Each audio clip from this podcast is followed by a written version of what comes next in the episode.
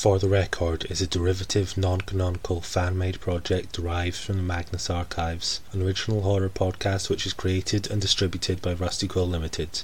For the Record is not endorsed by Rusty Quill Limited and is distributed under a Creative Commons Attribution Non-Commercial Share Alike 4.0 International License. For more information about the original source material, visit www.rustyquill.com forward slash the Magnus Archives.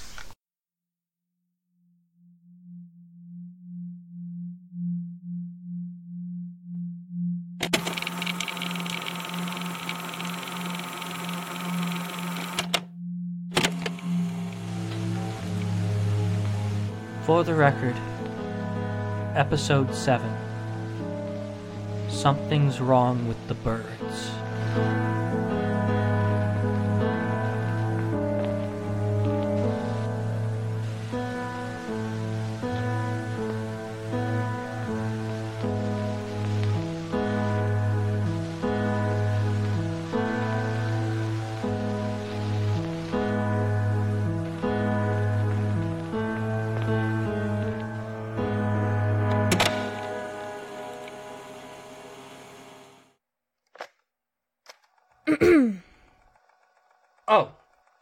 Hey Noelle. I was just. Never mind. Is that. Here's your first stack of statements. Figures that should keep you busy for a little while. We'll want all of these recorded by the end of the week, if that's alright. You know, just in case.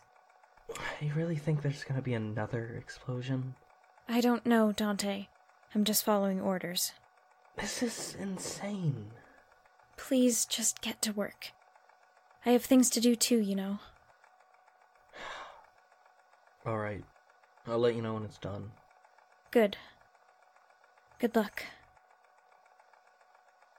Alright, what do we have here? Statement of Sean Lynch, case subject, his experiences with bird watching. Okay. Archives of the Northern Vigil of Toronto. This is Assistant Archivist Dante Leeds recording. Statement begins. Throughout my entire life, I had always lacked a hobby. I wasn't necessarily abysmal at anything. However, I never truly excelled in any activity. As a student, I'd always try out for different sports or clubs, hoping that perhaps maybe, just maybe this year, I'd find something to be passionate about. Of course, every year was the same a painfully average performance and an empty promise to a coach or teacher that maybe I'd come back next year. Looking back on it now, I'd say it's all rather depressing. A bland and boring childhood, having nothing to look forward to at the end of a hard day. It's something I learned to be soul crushing in my adulthood. Every day, waking up to know there is so little joy to be had, and still driving to a job that strangles me into a mindless conformity. Yet I do it again and again every day because I've gotten so used to it. Ironically, I think that's the only thing I could say I was good at persevering the dull moments, watching them pile up until we call them a day or a week or a year. To me, I had no reason to care whether I was wasting my life away, simply because that was my life. I had no need to seek for more meaning because I'd found mine. And while I wasn't exactly what you'd call happy, it was better than nothing. It was better, at least, than fruitlessly searching for something I assumed I'd never find anyway. A few years ago, however, I began birdwatching. I had actually taken it up for a variety of reasons, mainly to treat my vitamin D deficiency. However, I eventually found it to be a surprisingly enjoyable way to fill in my visits to the park. I don't know if it was the simple act of just being outside that boosted my mood, but I definitely thank the birds for making it worthwhile for me. I'm embarrassed to say it, but most of the fun came from the voyeuristic nature of it. In my head, I saw it as a little game of hide and seek, and it seemed to be a game I would always win. It came to me effortlessly. There was always a bird in my sight line, and in its head it was hidden, but never to me. It sounds pathetic when I talk about it, but I didn't care. And so it went over the months, just me showing up to the park each day to watch some birds. Since two weeks ago, I have not been back to the park. It was a dreary day, and I'd had to call off my bird watching plans. I don't usually let a bit of bad weather stop me, but on that afternoon I could barely hear my own television over the brash lashing of sheets of water against my window. I had no intention to drown myself by setting foot out there. Instead, I absent mindedly leafed through my bird watching encyclopedia while reality show stars chatted away in the background. I was pulled out of my trance by a sharp tapping at the window. This was odd, considering I lived on the fourth floor. I looked up and squinted, staring into the beastly rain, and caught a flash of movement. I reached over to the standing lamp by my chair and pulled the cord. Immediately, the room was bathed in light, and I saw the source of the noise. It was a crow, perched by my window, soaking wet, but despite the frightful winds, completely stationary. It was still hard to make out its black feathers against the gray sky beyond, but what I did see were its eyes. Two little black beads, bulging and unblinking, reflecting the light sharply. They glowed mischievously, and as I stared into them, I felt their image being burned onto my retinas. I started and almost reflexively turned off the light again. The crow was gone, but in the darkened window, I still saw two little glowing orbs peering in, pointed straight at me. I took a breath and shook it off. Guess I got to see a bird after all. I got up to make myself some dinner, and when I came back, plate in hand, well, I guess I hadn't thought to turn on the light again. I sat and ate by the glow of the TV, which was enough. I would never have even bothered to test the lamp again, but I was interrupted. Again, by a sharp tapping noise at my window.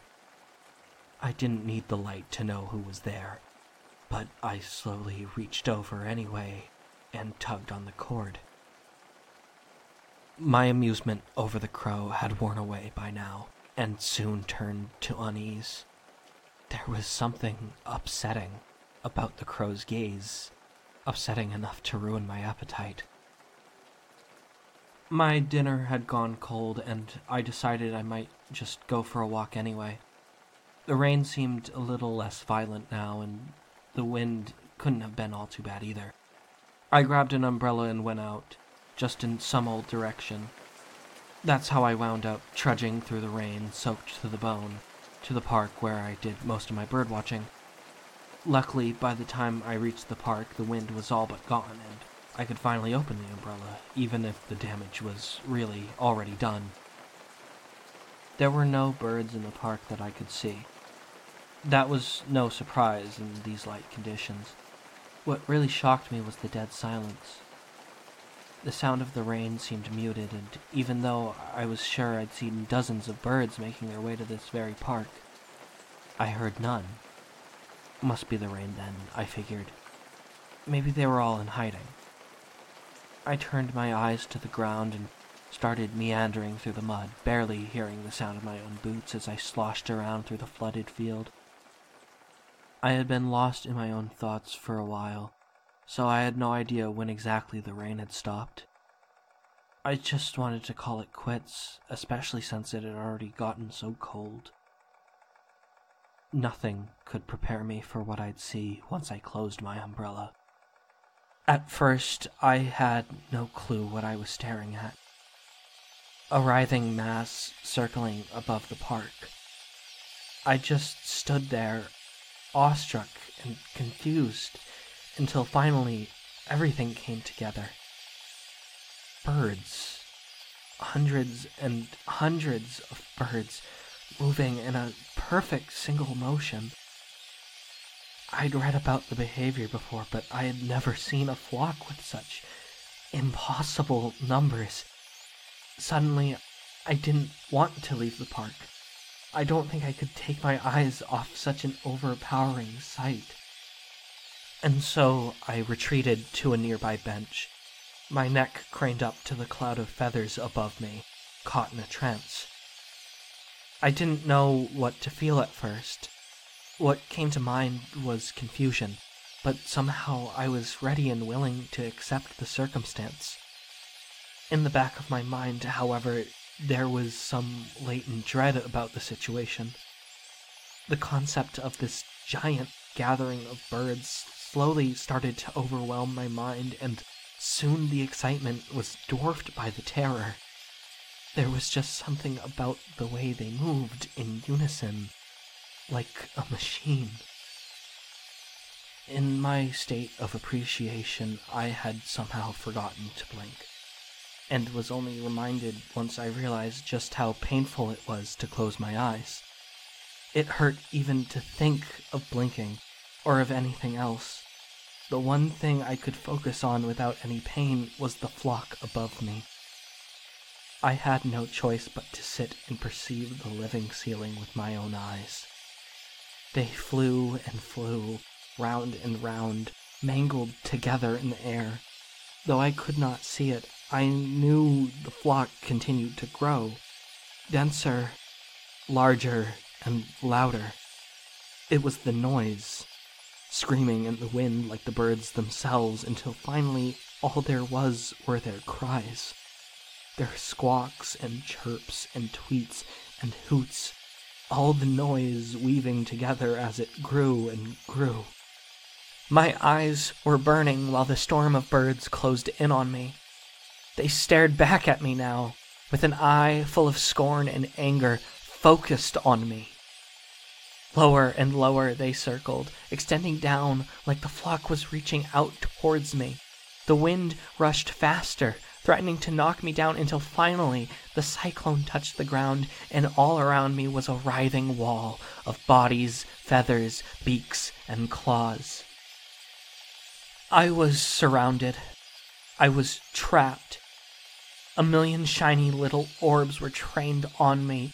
My own vision was getting blurry, and I had to frantically hold on to the bench to keep from falling over or blowing away.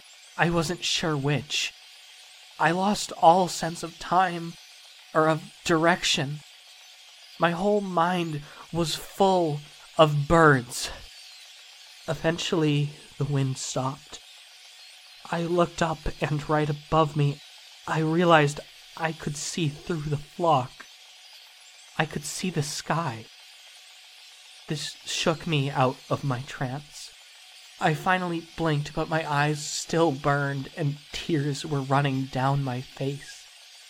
Knowing that there was still something up there beyond the birds, it gave me a glimmer of hope. With the walls closing in around me, I bolted out of my seat I only took a second to clench my jaw and shut my eyes tight before I started clawing away at the feathered wall, desperate to escape. It was almost solid, the mass of warm, damp bodies scratching at my face, pecking at my eyes, beating at me with a million wings. But I thrashed right back. I flailed and I kicked. I screamed, I think. It was all around me now. Every beast that flew into me at unthinkable speeds made me stumble until I fully lost my balance. I crawled, my face now pushed into the mud, and still I felt them clawing away at my back. I was so numb now that it took me a while to realize when the air was clear of the flock, and I could feel the comfort of rainfall once more. I didn't have the energy to get up, so I sat there in the mud, my head buried in my knees. I heard a rhythmic sound from all around me. I finally dared to open my eyes and saw what I'd done. The swarm was disintegrating. Feathers were gliding down like snow, and Corpses in free fall filled the sky, forming a carpet on the grass and on the paths. I sat up for a moment, frozen, watching this surreal scene until something heavy knocked into my head and my neck snapped back. Disoriented, I felt my face. My hand came back covered in blood. Maybe my own, maybe the birds. I didn't really care to know.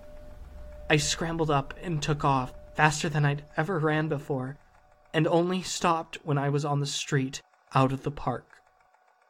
When I looked over my shoulder, the flock was nearly gone, and the park was covered in a thick layer of bodies. I suppose I figured that was the end of it. I don't know if I had much time to think at all.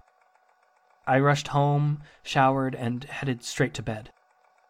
I can't say sleep came to me easily, but at some point I managed, because when I woke up, it was noon, Looking back, it seems insane that I wasn't completely petrified, but the first thought that came to me was that I should get some breakfast. My sheets were speckled with blood. Pain from the scratches all over my body was starting to settle in, and in the back of my mind was still the swirling of the storm. But I got up. I got up and got dressed. I walked out into a dark living room. That's when I realized I couldn't have possibly remembered to close the curtains the night before. My heart raced as I worked up the courage to turn on the lamp. I already knew what I'd see. When the light filled the room, the window remained pitch black. But it moved. From behind the window, I was being watched by a hundred hungry, beady little eyes. Statement ends.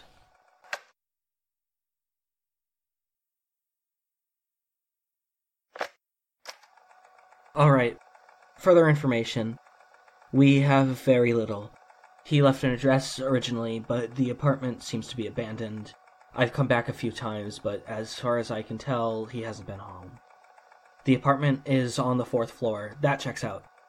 And it's not far from a place called Colonel Samuel Smith Park that could possibly have been the location he was referring to. Otherwise. Oh, Noelle! Noelle! Hold on. Dante, I really need to get home. Can we not? Please, I. Just. just a few questions. Fine. But please make it quick. Alright, alright. Just. Does this place seem strange to you. Like, at all. It can't just be me, right? What do you mean? I, I mean, for instance, this statement, Sean Lynch, it came in three days ago. And? And since yesterday, there's been that terrible stench surrounding the building. Well, I checked the roof earlier, and you know what I found? Birds. Birds, Noelle. Dead. All of them. Christ, Dante. Uh, it's just a coincidence. Birds. Birds die. It's none of my business. It wasn't just a few birds, though. It was like. Like. It was just everywhere, okay? I. It smelled terrible, and for some reason, our boss, who, might I add, I haven't seen or heard from since the explosion, has said nothing about the stench. None of that sounds odd. Apparently, Sean looked terrified to go outside. Do you consider that there was maybe a reason for that? Of course, it sounds odd. I just can't let it bother me. Look, I'm just here to make rent. I don't ask questions, and honestly, things might run a lot smoother if you didn't either. Okay? I have to go now. See you in the morning. Noelle. Good night, Dante.